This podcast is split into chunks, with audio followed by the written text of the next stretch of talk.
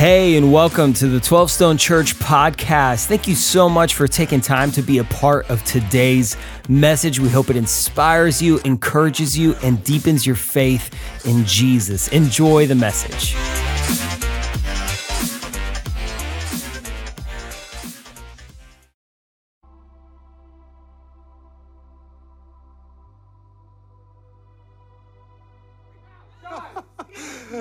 Welcome 12 Stone Home. Hope you're doing well across nine states. Hey, in our online community, we hope today is very encouraging to you. Hey, we're really we're excited you're here. We think today is going to be a great time of singing together.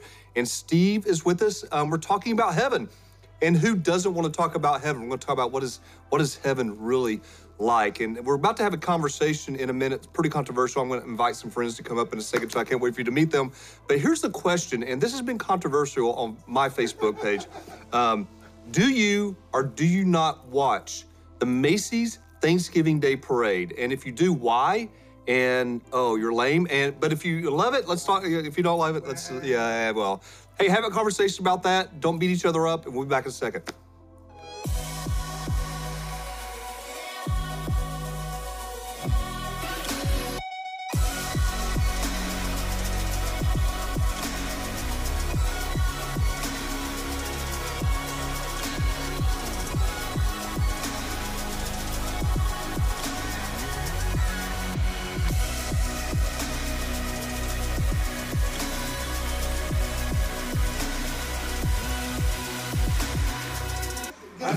Okay. Okay. All right, all right, Hey, all uh, right. these are my friends. And before I even want you, okay, Thanksgiving Day Parade. Dude, nah. I don't We do care. not watch it. Why am I so I'll watch it if it's on. this? I won't if it's not. My family has a tradition of watching the Lions, the Detroit Lions, lose every year. Okay, that's a horrible tradition. But Yeah, yeah. Maybe get some new ones. Hey, this is Zach and Alex. They're my friends, and um, hey, I just just tell them a little bit about yourself and uh, what's going on in your life, and I want them to get to know you a little bit. Yeah. Yeah, yeah. So I'm Zach. This is my wife, Alex. We've been on staff at 12 Stone for the past five-ish years. Okay. So I was a worship pastor. Okay. She was in students and kids. Yep. Uh, yeah. So yeah. Yeah. 12 Stone home leaders. That's, That's right. right. Yeah, Yeah. during the I mean during the um, shutdown, you guys actually led 12 Stone Home, right? That's yeah, right. we did. That's right. It was so awesome. We absolutely loved it. Yeah, Like yeah. It was incredible. Obviously, we loved, you know, leading at campuses too, but being in a 12 stone home environment, the community I got it had. I got to come see you guys one Sunday right, for church right. in your apartment, and it was Uh-huh. like packed in there. Yeah. Uh-huh. And there was so much. Y'all did a lunch together, right? We did Yeah, we always did did a lunch. lunch. Yeah, yeah, yeah. yeah, we a ton would- of them were musicians too, and so they would just like stay and play. Like we have a piano, and they'd be on the piano. Zach Yeah, had the Karen guitar. Pippen would like- come over there. Yes, Courtney Tickle would bring the her mac and cheese. And dude got real ivories. Yes, Yeah. real 1903 Steinway's. Yeah. So Amazing. hey, hey, so listen, just a, a pause here. 12 Stone Home is basically it's a group of people that that worship weekly. Yeah. And like you guys did in an apartment complex. yeah. It's um some in pubs and coffee shops, and we actually obsess about how to love our neighbors. Yeah. And um, so you're moving away from Atlanta to Charleston, right? That's Yeah. right. To do just that. That's right. That's right. That's the plan, and uh, we're super excited for it. Yeah. You know, uh, we're moving there, and we actually move on Wednesday. Okay. Can we tell them where we're moving? Yeah. Okay, we're moving to Charleston, South Carolina. Charleston, South Carolina. Okay. we're so I- excited. Oh, yeah. yeah, yeah. So we're going to be. I will be 12 Stone Homes' first city pastor. Oh, congratulations. Thank you very much. Thank you, David. Yeah, yeah. You're gonna be my boss. Oh. so yeah, we're really excited. You know, I heard this uh, quote Yeah. from Rosaria Butterfield, and uh, let me just read it. But it said, "What if our homes stopped being the places we hid from the world, but havens to which the world comes for healing?" Oh, wow. And that really just resonated with us and uh, what our mission is for the city of Charleston. We want our home to be a place where the city comes for healing, Right. And that's what we want. Yeah, Yeah. well, we're going to hear more from you guys Yes. after the, after the singing, and um, hey, we could not be more excited about these two. Um, basically, your mission for the month of December is just to meet as many people and hang out with as many people as you can. Yep. And it, it, we, re- we really think that God is doing something fresh Yeah. in and through His church. We love our campuses here at 12 Stone, but we also think around the country, 12 Stone Home, but actually specifically going to a city and saying, hey, let's do home churches in the That's city, right. right? Yeah. Yeah. Okay, so hey, we're about to jump into worship, and I've been thinking a lot. We're, we're starting with "Table of the Lord." Yep. You know that song? Oh yeah. Have you love led it? Oh yeah. It's a great song. Cam's leading us out today, And I've been thinking about Psalm 23, where where psalmist says that the Lord actually prepares a table for us. Yep. And just coming, we're, we're coming out of Thanksgiving, so just thinking Mm-hmm. about being around the table and the fellowship and the relationship, there is a God who loves you that longs to have relationship right. with you, and He is worthy of our praise. So let's jump into worship today and just enjoy it. Hey, church, 12 Stone Home, live in the room. Why don't you stand with us? Today we get to celebrate the love of God. The verse says, because of his great love, God has made us alive in Christ Jesus. So we celebrate that love today. We celebrate the fact that we have a seat in heavenly places. We have a seat in the kingdom of God, in the kingdom of heaven. He loves us so much. Let's pour our love out on him today. So come on.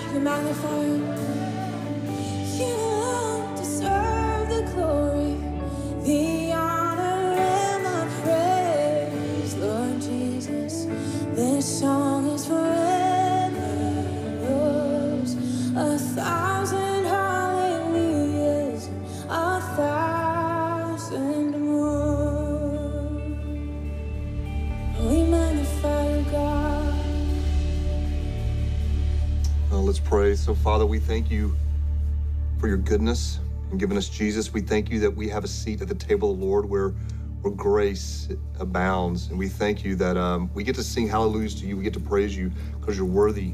You're so worthy of our praise. And so, God, we thank you for what you're doing in Charleston and how you're moving um, there. We, um, Father, just, just guide us, direct us. In Jesus' name we pray.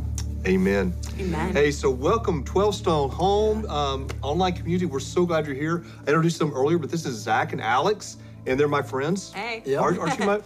Yeah. Sometimes. Oh, no, yeah, you're my friend. Yeah, yeah. So hey, yeah, we're. re- I yeah, have to say that. we're really excited um, because Zach is going to be our first ever city pastor. Yes. And what that means is we're actually praying that God raises up um, women and men to move to a Mm-hmm. city and start 12 Stone Home in the city, actually right. Mm-hmm. intentionally pursuing people, building relationships, all those. So tell them what, what does the next month look like for you guys? Yeah. Yeah. Well, last week we went because we've actually got family in Charleston, Okay. which was Yeah, we do, really cool. which is So we had Thanksgiving there. We got an apartment. Woohoo! Yeah. Amazing. We're excited about Yeah. that. So on Wednesday we actually move all of our stuff there. But Okay. what's cool is we actually already got to meet some of How our much neighbors. stuff do you have? Too much. but we sold a lot. We had to get rid of so much stuff. Okay. there. we did. We sold quite a bit, so Yeah. that's good. Yeah. Um, but we actually got to meet a couple of our neighbors last week, so we already Good. have like dinners and lunches. So neighbors planned. actually in Charleston. You've already Yeah. met them. Yes. Uh-huh. Isn't oh, that yeah. cool? That's, that's amazing. cool. Yeah, so we're excited about that. Um, I'm a photographer, so I've got to get some clients. That's Right. on the Yeah. docket. Yeah. um, and then Zach, we want to get you a job, right? That's that's right. That's right. I was just telling David that the words that God has been speaking to us in this whole entire process is risky faith. Yeah. And that's what we're doing. And so we're going to Charleston. I'll be working with 12 Stone Homes. Okay, so you're bivocational. But I will That's be good. bivocational as well. So the point is that we would go in there and I would get a job in the city that we want to reach, that uh, we want people to experience the love of Jesus through us. Good. That's really good. So yeah, but one thing we love about 12 Stone Home, not just in Charleston, around the country, is the idea of conversation. That's where We think there's a lot of Yeah. people out there who may not be mm-hmm. willing to go to a church building like the Right. one we're That's in right. now, That's right. but right. they want to be in a, a conversation. So Yeah. one thing we love to do, like even right now, is have a conversation. Yeah. All of you who are part of 12 Stone Home, you, you recognize this. But I think we have a very interesting question, especially for you guys. So Yeah. Alice, what's the question today? So I've thought so much about this, but the question today is: When you get there, what are you most excited for in retirement? retirement. Yeah. So let me give some. Yeah. Yeah, it feels like a curveball. So Steve's talking about heaven today, and he's talking about just our times in our life. What's what's next for us? What's Yeah. next for us? So maybe I should answer this question. Maybe you're, You're closer, closer. than us. I, a little bit. A I'm lot a little bit closer. closer. Hey, have a great conversation. We'll be right back. Okay. So, any thoughts on your retirement? Okay. I got nothing. You start I planning got early. nothing. We want to travel. Travel? wanna go to the- I don't we're, know. We're gonna live by the beach already. We're, we're gonna be by the beach. Right. Okay, so it's time. We're going to turn the corner from Thanksgiving, and I think Steve's actually starting by talking about what he believes is like the best holiday, which is Christmas. I don't know if I'm there yet, but um, let's jump to the teaching.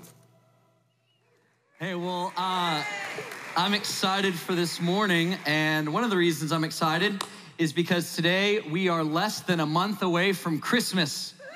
It's here. Uh, listen, if you don't know this about me, I love Christmas. In fact, Christmas is my favorite season. And I, just out of curiosity, here across the campuses, 12 Stone Home, how many of you would say Christmas is your favorite holiday? Raise your hand. Yeah. That's it. Those are my people right here. And by the way, if you didn't raise your hand, I hope three ghosts come and visit you tonight, okay? Um, Christmas is amazing. And chances are, if you raised your hand and you're like me, when you think of Christmas, this is the image you get in your head. It's like warm and cozy, and there's Christmas lights and Christmas decorations, and you got all the Christmas movies that you watch and the Christmas music that you listen to on repeat. And when you close your eyes, you can see visions of sugar plums. We don't even know what sugar plums are, but you see them, right? It's like, I love Christmas. And so this is what you think of when I say Christmas. But maybe for some of you, when I say the word Christmas, this is the image you get in your head. It's it's the in-laws, right? And you got your own cousin Eddie, and you've got all these obligations of things that you have to do this time of year. And there's the work party that you don't really want to go to, but you feel like you have to. And then you got to spend all this money, and there's traffic. Oh my goodness, is there traffic, especially if you live around the Mall of Georgia? And when you think of this time of year, this is the image that you have in your head. And see, what's interesting is when I say the word Christmas, you have an image in your head, and immediately based on that image, you have an emotion that rises up in you that makes you either really look forward to it or you dread it. Here's another one. Uh, when I say the word Disney World, what do you think of? Okay? Some of you just got really excited, okay? Because when you think of Disney World, this is the image that you have in your head. It's the most magical place on earth, and everything is gonna be great. And you have all the memories of when you went to Disney World. And when you close your eyes, you can taste the Dole Whip, and you can hear it's a small world after all. And I've talked to some of you, okay? You reorient your whole life around the next time that you can go to Disney World, because this is what you think of when I say Disney World. But for some of you, when I say Disney World, this is the image that comes to your head. Yeah, long lines, and it is hot. Oh my gosh, it is sweltering, and the only relief that you get from the sun is when it rains, and it will rain every single day that you are there at Disney World, and then your socks are gonna be wet, and the kids are gonna be complaining, and everyone's gonna be at each other's throats, and it's, have I mentioned, it's expensive. It is so, you have to take out a second mortgage just to think about going to Disney World, okay? It is crazy. So when you think of Disney World, this is the image that comes to your head. And see, based on that image, you have emotions that rise up in you that make you either really look forward to it or kind of dread it. Okay, one more. What do you think of when I say the word heaven? How many of you, when you think of heaven, you have an image like this? Fat babies with wings, right? It's like, here's what's funny. This, this image right here literally is in my grandmother's bathroom. So growing up around the holidays, when I would go to the bathroom at grandma's house, I was like, I guess that's where I'm going when I die, you know? Am I gonna be a fat baby with wings? Like, I don't really know how it works. But for some of us, when we think of heaven, this is what we think of. Or maybe for you, when you think of heaven, this is what you think of. It's all of us in choir robes and we're just singing songs for all of eternity. It's the Christian version of the song that never ends, right? It just it goes on and on, my friends, you know, like it keeps going over and over. And for some of you it's like that's not my version of heaven, that's my version of hell. Thank you very much. But that's what we think of when we think of heaven. Or maybe for you when you think of heaven, this is the image that comes to mind it's like there's clouds and I think there's a stairway and it's kind of this nondescript place and we become these like floating orbs that somehow get up into the atmosphere and this is the image that we have when we think of heaven. See, when I say the word heaven, there's an image that comes to mind and based on that image, you have emotions that rise up in you that causes you to either really look forward to it or maybe even dread it. So is is this what heaven is? I mean, is it really fat babies with wings and clouds and harps and St. Peter at the pearly gates? In other words, what if, what if we're missing it? What if heaven is different than what we think of when we think of heaven? So today, the question that I want to go after is what is heaven like? What is heaven like? So, for the rest of our time together, we're going to talk about heaven. Now, um, as we talk about heaven, there's two quick disclaimers that I got to give you, okay? Because for some of you, you might have a question when I say we're going to talk about heaven. So the first disclaimer is this no, I've never been to heaven. Okay, I've never had a crazy dream. I didn't have a near death experience. Okay, so everything I'm gonna share with you today is what has been shared with me. In other words, everything that I want you to know about is actually secondhand information from Scripture.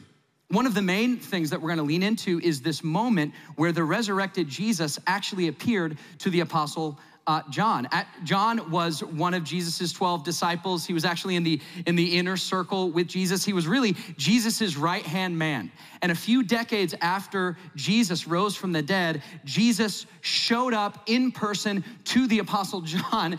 And in the book of Revelation, we find out John actually passes out. And I'm sure you would too. It's like he was kind of scared. And then when he finally came to, Jesus was like, da, da, da, da, before I lose you, okay? I want you to see heaven. So I'm gonna let you see heaven before you actually go to heaven. And everything I'm about to show you, I want you to write down so that everyone that gets this letter is able to know what heaven is actually like. So that's what we're leaning into today. Not because I've been there, but because I trust John. Now, the second disclaimer when we talk about heaven, there's so much that we could say, okay? But for the sake of time, we've really got to narrow our focus to just what is heaven like, okay? So we're not gonna talk about the tribulation, and we're not gonna talk about the signs of the end times. And I know that you're really curious about all those things. So you can send me your questions directly, okay? Just email me at jason.barry at 12stone.com and I'll get all those questions for you, okay? So we're not gonna talk about that, but what we are gonna talk about is what is heaven like? Now, for some of you, when I even ask the question, you already disagree with me because you would say, Well, I don't believe in heaven. Or at least you say you don't believe in heaven. But here's what's interesting. There was a Pew Research study done last year, November 23rd of 2021, that found out that 73% of Americans believe in heaven. Not Christians, Americans. So people from all different walks of life and nationalities and religion, the majority believe in heaven. And here's what's most fascinating about that study. There was a, a group called the unaffiliated okay? These were the people that don't claim any religion. These are the atheists and agnostics. And 37% of the unaffiliated believe in heaven. Meaning there's people that would say, well, I don't believe in God, but, but I believe in heaven. See, because I think even if we might say we don't believe in heaven, there's something deep in us that hopes that it's real, that maybe even deep down believes that it's real. And then when you get on an airplane and there's turbulence, no matter what you say about heaven, you begin to believe in it a little bit more. Or when you go to a funeral, or when the doctor gives you a note, all of a sudden, what we said we believed about heaven really matters. So today we're talking about what is heaven like. And not only do I believe we think about and believe in heaven when we're faced with our own mortality, but also in the everyday moments of life. Okay, so here's what I wanna do. I wanna take just a moment to talk about the here and now, and that's gonna set a little bit of context for what heaven is actually like. Because when you think about the here and now, the everyday moments of life, it probably sounds a lot like this things aren't as they should be right? I mean, we get that. I don't have to convince you of that. All you got to do is turn on the news or look on Twitter, and immediately you go, This isn't the way things should be, right? It's like things aren't as they should be. So, chances are for you, you've probably had an experience that sounds something like this. When you were in high school, you had all the pressure and the stress of the tests and the exams and the teachers and the peer pressure, and you started thinking, Well, this isn't the way that it should be. I know what'll solve it. Once I graduate from high school, everything is going to be better. So, sure enough, you graduate from high school, and now you don't have the stress of exams and peer pressure and teachers. Um, and you're young, right? You got your whole life ahead of you. But now the problem is you're poor. You don't have any money. And so you're like, well, that's not the way that it should be. So what do you do? Well, you get a job, okay? And then once you get a job, you're like, well, I'm not poor anymore. But now I got a different problem. Now I'm lonely. Things aren't as they should be. I know what'll solve it. I need to get married. So then you get married and you're not lonely anymore but there's 99 other problems you got, right? And it's like y'all are like fighting with one another, and you're like, that's not who I married, and why on earth isn't this going the way that I think it should go? Things aren't as they should be, and you've got all these issues, and then you go, ooh, we've got these issues, things aren't as they should be. I know what'll solve it kids which I'm like, where did that come from, right? Like, if you and your spouse are fighting, how is adding more selfish humans to the mix gonna make it better? But that's, I've got three kids. So, anyways, that's what we did as well. So then you have kids, and now you're really not lonely. Also, you're now out of money again, and you're exhausted all the time, and you're like, well, things aren't as they should be. So then you start going, I know what'll solve it. Once the kids get older, then everything will be as it should be. And sure enough, when they get older and you've advanced in your career a little bit. Now you've got a little bit more money. Now, um, now you don't have the pressure of young kids. But now the problem is your kids aren't talking to you the way they used to talk to you. And not only that, but but your shoulder hurts. And so does your knee, and you make noises when you sit down, you know? Listen, I threw out my back for the first time when I was 30 years old. You wanna hear the story? Um, there was a screw that was on the ground, and I bent down to pick it up. And that's the story, okay? And I'm like, what is wrong with my body? Like, how on earth is this happening? Things aren't as they should be. And then you start justifying and you go, I know what the problem is. I'm working too much. I'm sitting in the office chair too much. I'm not spending enough time with my kids. So I know what'll solve it. Once I retire, then I'll have all the time in the world. I won't have the, you know, the desk job anymore. I won't have the pressure to stay away from my kids. Once I retire, everything will be as it should be. So then sure enough, you retire. And then you have money and you've got options. But now the problem is you've realized you've lived more of your life than you have left, and time is running out, and your body is wearing down. And you go, things aren't as they should be. And I think that thought, things aren't as they should be, is actually a signpost pointing to heaven, longing for the day when things are as they should be. And this is exactly what the writer of Ecclesiastes said. This is what he said in Ecclesiastes chapter 3. See, it says, I've seen a burden God has laid on the human race. What's the burden? We already know this. Things aren't as they should be. That's a big burden. But then look at the next sentence. He has made everything beautiful in its time. In other words, things aren't as they should be, but I know what should be. So what on earth is happening and why can't we get there? And then the next sentence, he has also set eternity in the human heart. God has lodged inside of you and me a longing for heaven, whether we realize it or not. Yet no one can fathom what God has done from beginning to end. So every time you think things aren't as they should be, it's the longing that God Himself has put inside of you for heaven. So, what is heaven like? Heaven is things are as they should be. That's what we long for. That's what God put inside of us, and that's what heaven is like.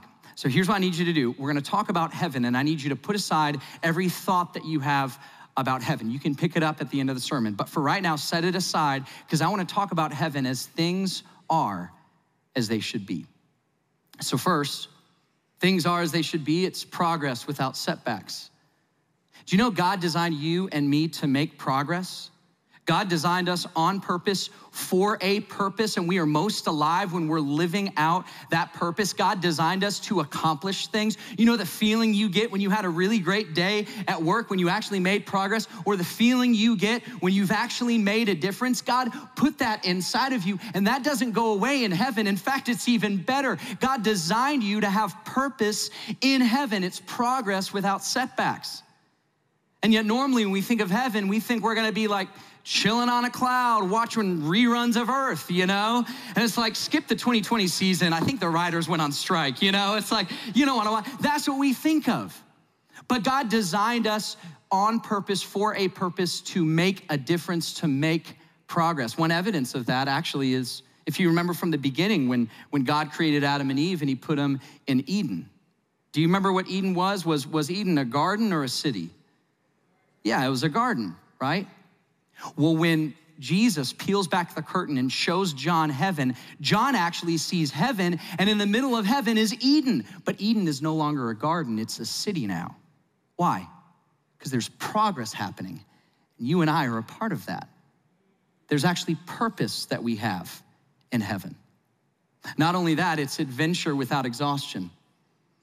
And for a lot of us, when we think of heaven, we think it's going to be boring. And the good news for today is that God designed you and I for exhaustion. He knows the thrill that you get, um, uh, not exhaustion, sorry. He, he designed us for adventure. He knows the thrill you and I get when there's adventure. But most of the time here on earth, we're faced with exhaustion. So every adventure that we want to do, we're faced with either money exhaustion, we ran out of money, so we can't actually do it, time exhaustion, we ran out of time where we just don't have the time we can't do it, or physical exhaustion. My body can't keep up, so I can't have that adventure. Well, what is heaven? Heaven is that adventure without exhaustion.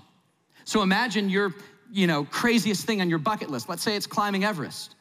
And right now you're like, well, I can't climb Everest. I don't have the time. Well, guess what? In heaven you do. There's no time exhaustion. You're like, well, I don't have the money. No, there's no financial limitations either. Well, I don't know if my body can keep up. Yes, it can. You have a resurrected body in heaven. You can go climb Everest. And that's the beginning of what you can do because there is adventure without exhaustion. Not only that, there's pleasure without regret. And as Christians, we have a weird, a weird view of pleasure. In fact, even now, when I say pleasure, you good Christians out there, you're kind of wincing a little bit. You're like, I don't know that he can say pleasure on stage. You know, I don't think, I don't think that's allowed. It's like somehow we've decided that pleasure is inherently bad. So when we think about heaven, we've removed all the pleasure out of it. If anything, that's what we think of when we think of hell. It's like, well, hell is where the pleasure is, but it's really bad. I mean, it's kind of fun, but it's really bad, you know? And that's what we think of. See, I, I was talking to a guy who recently um, surrendered his life to Jesus. And we're talking about, uh, we were talking about fighting lust and fighting for purity.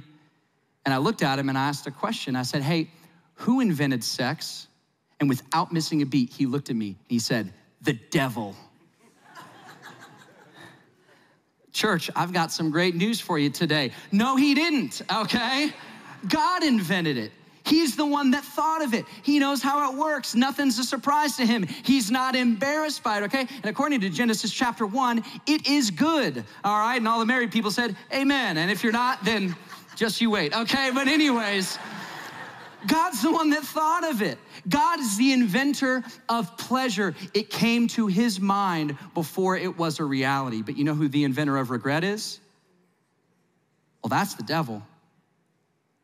And yet he has lied to us and convinced us that you can't have pleasure without regret, that the two are one in the same, and that he is the inventor of both. But he's not. He's not. So, what is heaven? What is heaven like? It's pleasure without regret. Okay, I'm gonna speed through the last three. It's relationships without heartache. It's um, See, there's a lot of joy that we get from being in relationship with one another, and God designed you that way. He created us for relationship. And yet, for most of us, even when we think of our most intimate relationships, there has been heartache.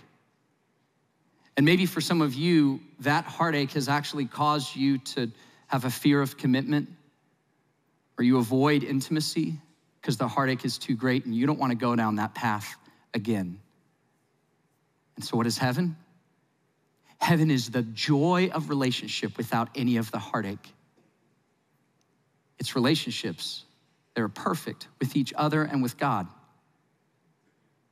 What is heaven like? It's family without funerals. Can you imagine? No cancer. No hospital waiting rooms. No ventilators. No questions of how much longer does he have. Nope. No funerals. It's life without pain, without physical pain, without emotional pain.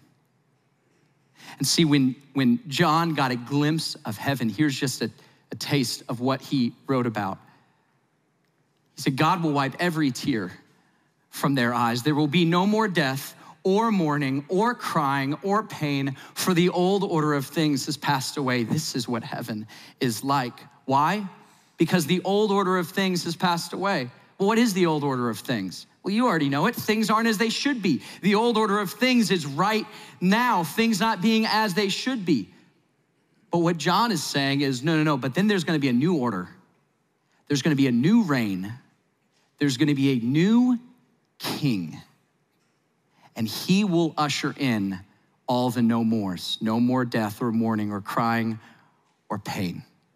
See, heaven is life, things are as they should be because Jesus is king. That's the reason that things are as they should be. In fact, this is the way it was at the beginning. When God created Adam and Eve, God was king and everything was as it should be. There was no knee pain, there was no cancer, there was adventure without exhaustion, there was progress without setbacks, there was pleasure without regret. This is the way it was in the beginning. Until Adam and Eve decided they didn't want God to be their king anymore. And don't miss this God, in his kindness, gave them exactly what they asked for life without the king, God's world without God's rule, things not being as they should be. See, all year we've been walking through the Jesus Storybook Bible.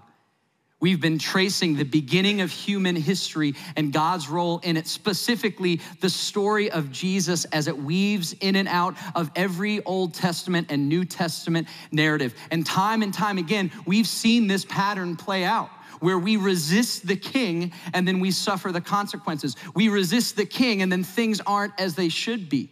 So Adam and Eve resisted the king and they lost paradise. And then the people of God, Israel, well, they resisted the king and they fell into captivity. And then 2,000 years ago, the people had the king in their midst. And what did they do? They crucified him. And every day that we resist the king, we suffer the consequences of regret and pain and shame and setback. But one day, God's gonna say, no more and he will set everything right with Jesus being king. That is the biggest thing that is as it should be. In fact, I love the way the Jesus Storybook Bible describes it. Look at this. This is Jesus as king. I see a throne, and on the throne is a king, and the king is Jesus.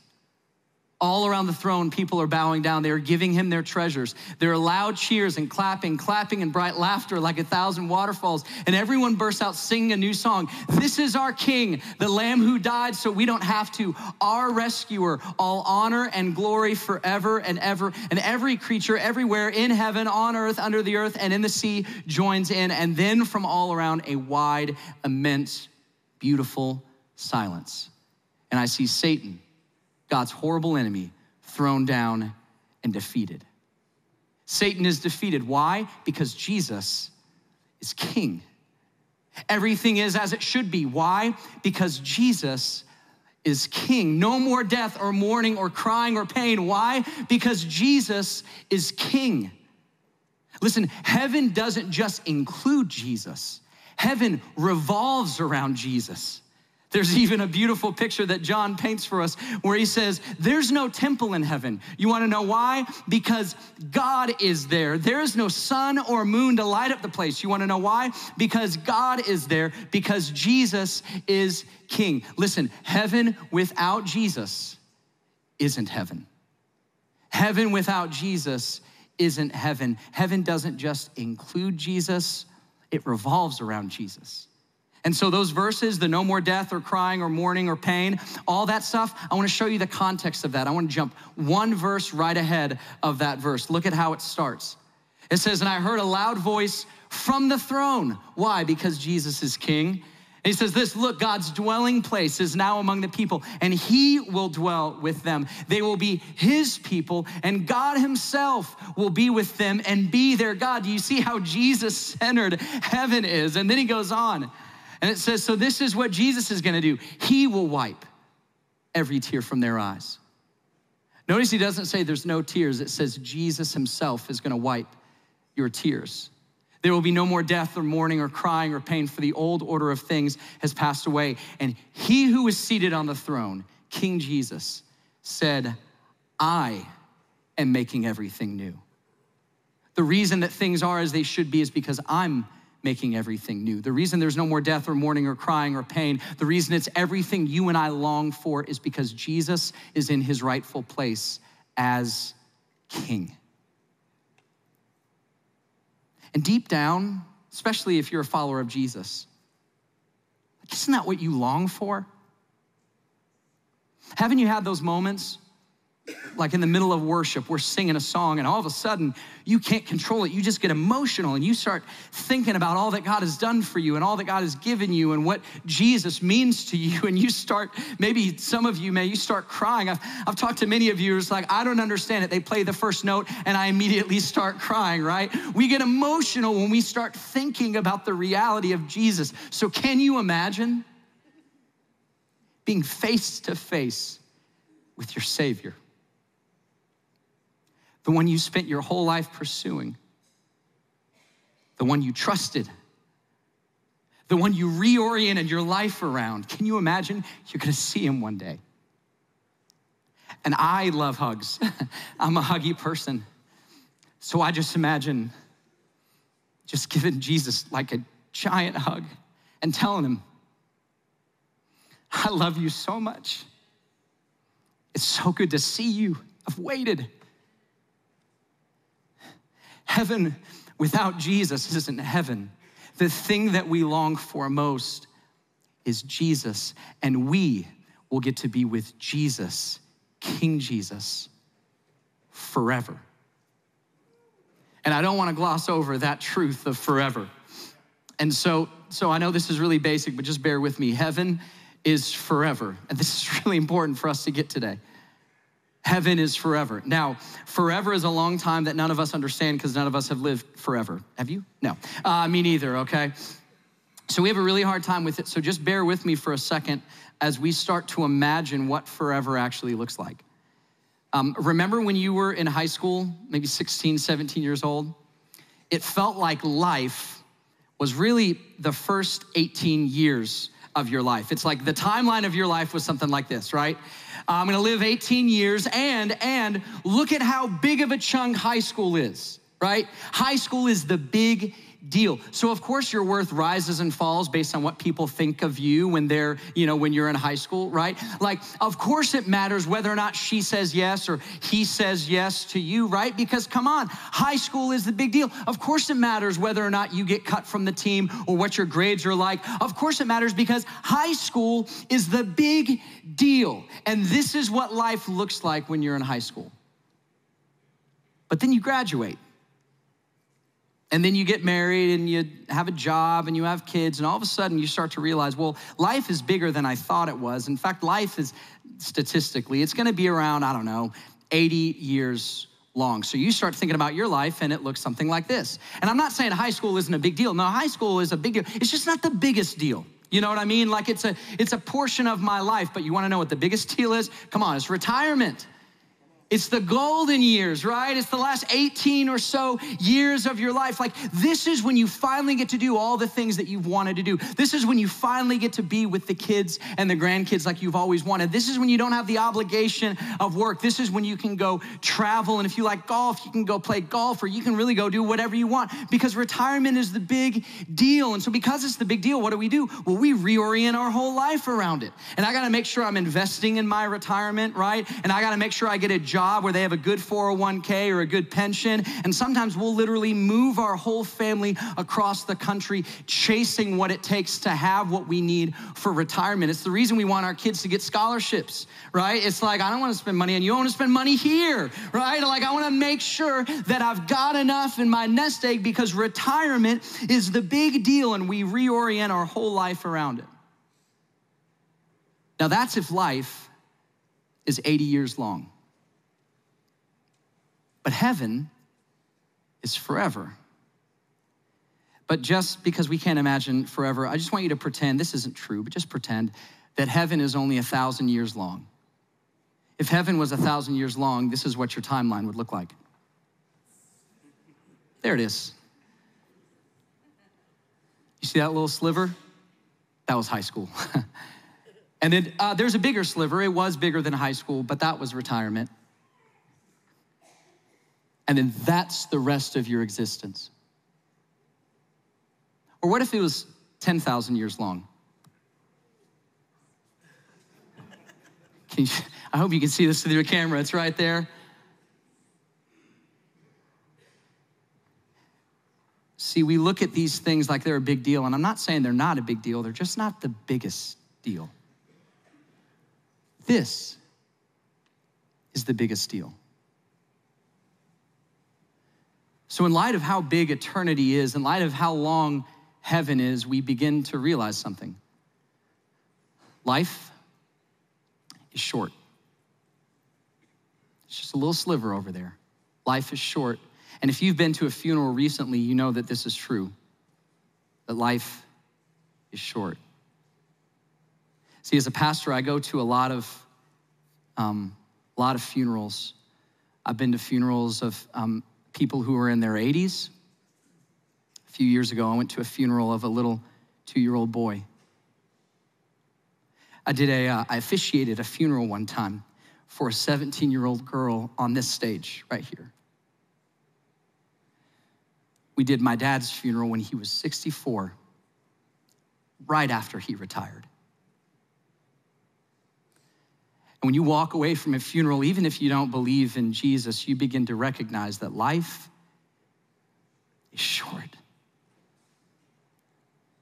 Jason said this a few weeks ago. He said, Eternity is a breath away. And I would add to that, everyone spends eternity somewhere. Everyone spends eternity somewhere, either with King Jesus because of what Jesus did for you and I, dying on the cross to open up the gates of heaven for sinners like you and like me, or we spend eternity separated from King Jesus, where God once again gives us exactly what we want eternity without the King. But everyone spends eternity somewhere. So, the last question for today, and then we'll wrap up. What if it's true? What if what John saw was true? What if heaven really is as we described it? What if heaven really is forever and life really is short and everyone spends eternity somewhere? See, I think if this is true, it changes everything. Things that we thought were a big deal or the biggest deal are now no longer the biggest deal. Eternity becomes the biggest deal. So if you're a Christian, you're a follower of Jesus, if this is true, that changes everything. Because how easy is it for us, even as followers of Jesus, to believe that this life is all there is? And so I gotta make sure the kids are good. I gotta make sure retirement's good. I gotta make sure my job is good. I gotta make sure our finances are good. And we spend all of our time, all of our energy, all of our money around the 80 years that we have, and it's a sliver. And this is forever. How much time and energy and money do we spend investing in retirement? And I'm not saying retirement doesn't matter, okay? Listen, full disclosure, my wife and I are investing money in retirement for us. But that's not the only thing we're investing in. Because we know that retirement is a pit stop, not the destination. It's just a pit stop. So, yeah, we want to have a little bit of money, but this is what I want to invest in. This is what I want to see changed. If everyone spends eternity somewhere, then I want to give my life to that. I want to give my finances to that. I want to give everything to that. It's not that retirement isn't the biggest de- or isn't a big deal, it's just not the biggest deal. Or what about with our kids? Listen, we've got three kids and life gets crazy, and it's all that we can do to just keep up with what's going on in their life. And for many of you, you know the drill. It's taking them to and from practice and making sure they're studying, or if you got young kids, it's the sight words that you're working on, and you want to make sure everything in their life is good. And did you clean the room, and is everything good? And we spend all of our time and all of our energy around their 80 years that they may or may not have here on earth. And the whole time we forget that everyone spends eternity somewhere our kids are gonna spend eternity somewhere. So I'm not saying don't take them to practice or don't talk about baseball. I'm just saying, what if we also talk to our kids about eternity? What if we also talked about King Jesus with our kids? What if they knew beyond the shadow of a doubt? Now, my parents care about my grades, and yeah, my my parents care about, you know, how good I do on the ball field. And yeah, you know, my parents care about, you know, what kind of job I get in the future. But can I tell you what, what they really care about? They cannot stop talking about Jesus. It's like their whole life is about him.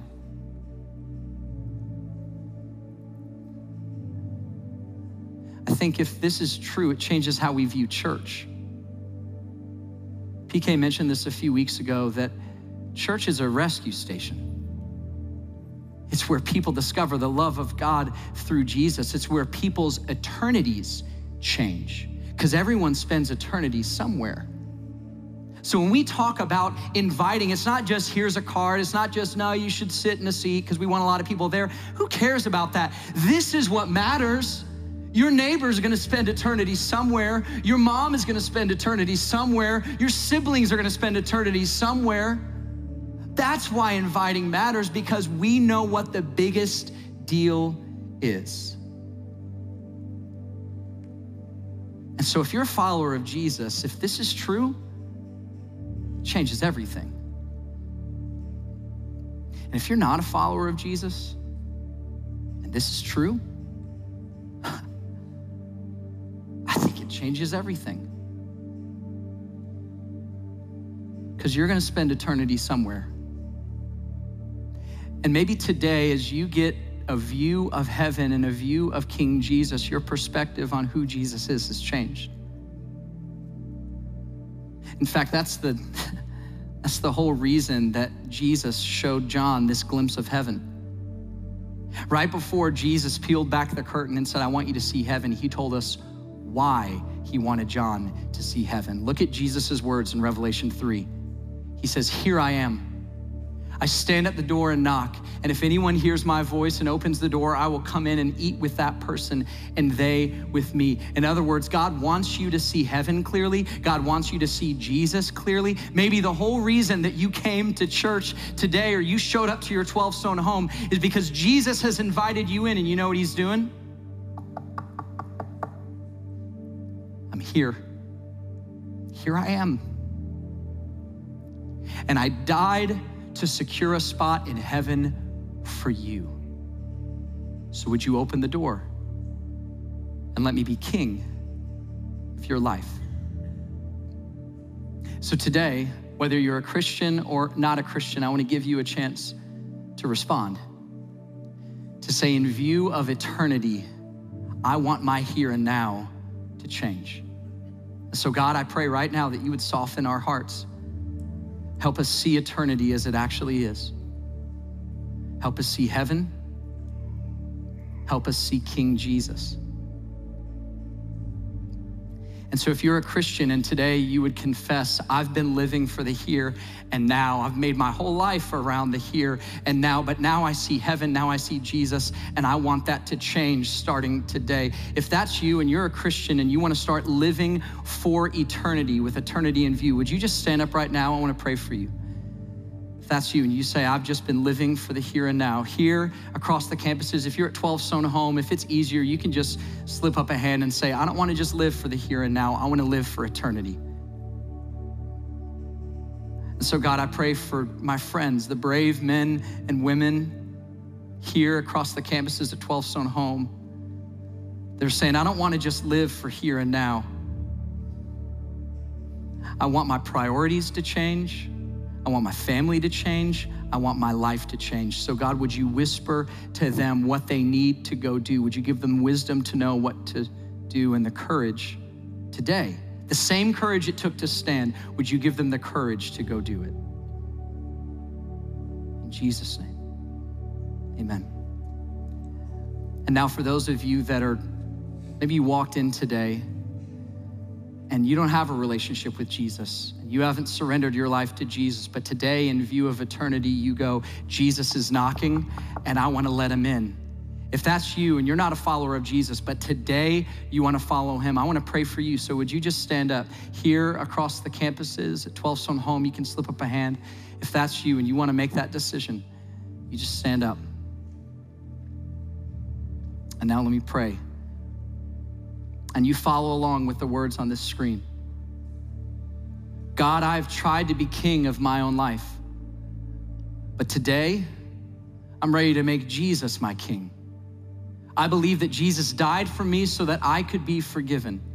And I believe he rose again so that I could be in heaven with him. From now on, for the rest of my days, I commit to follow Jesus as the new king of my life. In Jesus' name, amen. Amen. Church family, what does all of heaven do when even one person says yes to Jesus? Come on.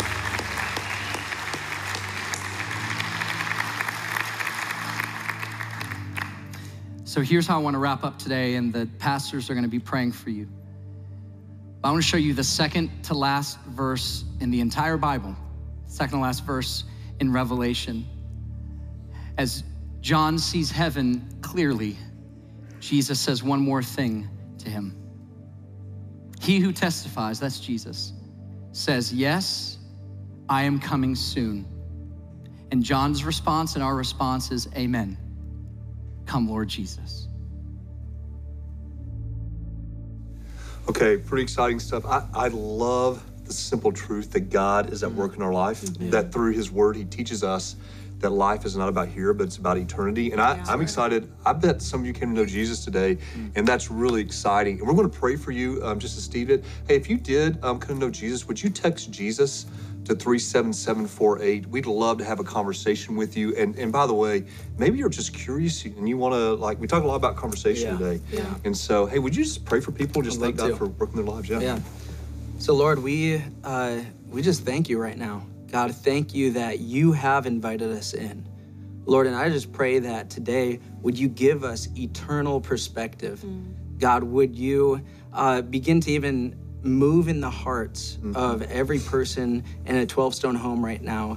God, and remind us that you are King. And God, we just confess that right now too. Jesus, you are King.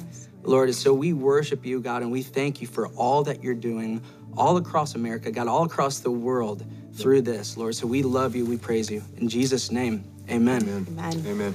So if you were with us earlier, and I hope you were, you, you heard that Zach and Alex are moving to Charleston, South Carolina. That's Zach's right, going to be city right. pastor. And actually, uh, it's about heaven, right? It's a little taste of heaven Yeah. in the here and now, not just in the future. And that's what you guys are bringing through relationships and, Yeah, yeah. and those kind of things. And we just want to say to you, if you know somebody in Charleston, or if you're in Charleston, or within a 45 minute to hour drive Yeah, that's right, that's they right. would love to get to know you. and would. so um, you can text home to 37748 and you guys are just building relationships we, we believe that god is doing something unique around the country but especially in the city of charleston. Yeah. as you guys meet people and invite people to your table Yes. Mm-hmm. um, to kind of talk about who jesus is and, and help them grow in that so hey it's all conversation right Yeah, it's kind of that's the theme of the day and so i want to have a conversation at the end and I, I love the way steve kind of went that um, it's adventure without exhaustion Mm. Y'all remember? Y'all weren't. Yeah. Anyway, so adventure without exhaustion. But anyway, there's a whole list of things there. But I'm just curious when, when you, as you listen to Steve today, think about what you heard and you thought, you know what? That's what I'm most looking forward to in heaven, and have that conversation. And um, as always, the leaders will lead that out well. Hey, we love you guys. Love you guys. Yeah. And uh, text home to 37748 and get to know them. And um, yeah, let's go to Charleston. Let's Come do on. it. Let's do it. Let's Yeah. go. Hey, have a great day. Bye, guys.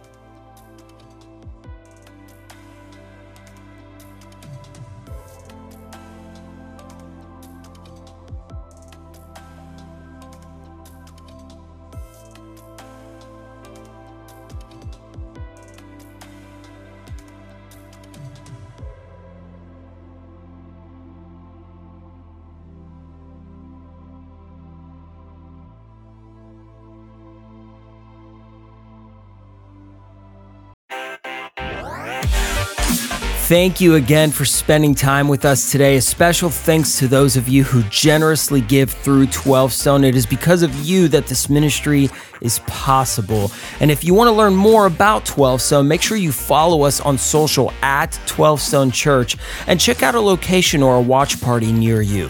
And if you enjoyed the podcast, you could subscribe, share it with your friends, hit the share button, or even take a screenshot and throw it in your social stories. And make sure to tag 12 Stone Church.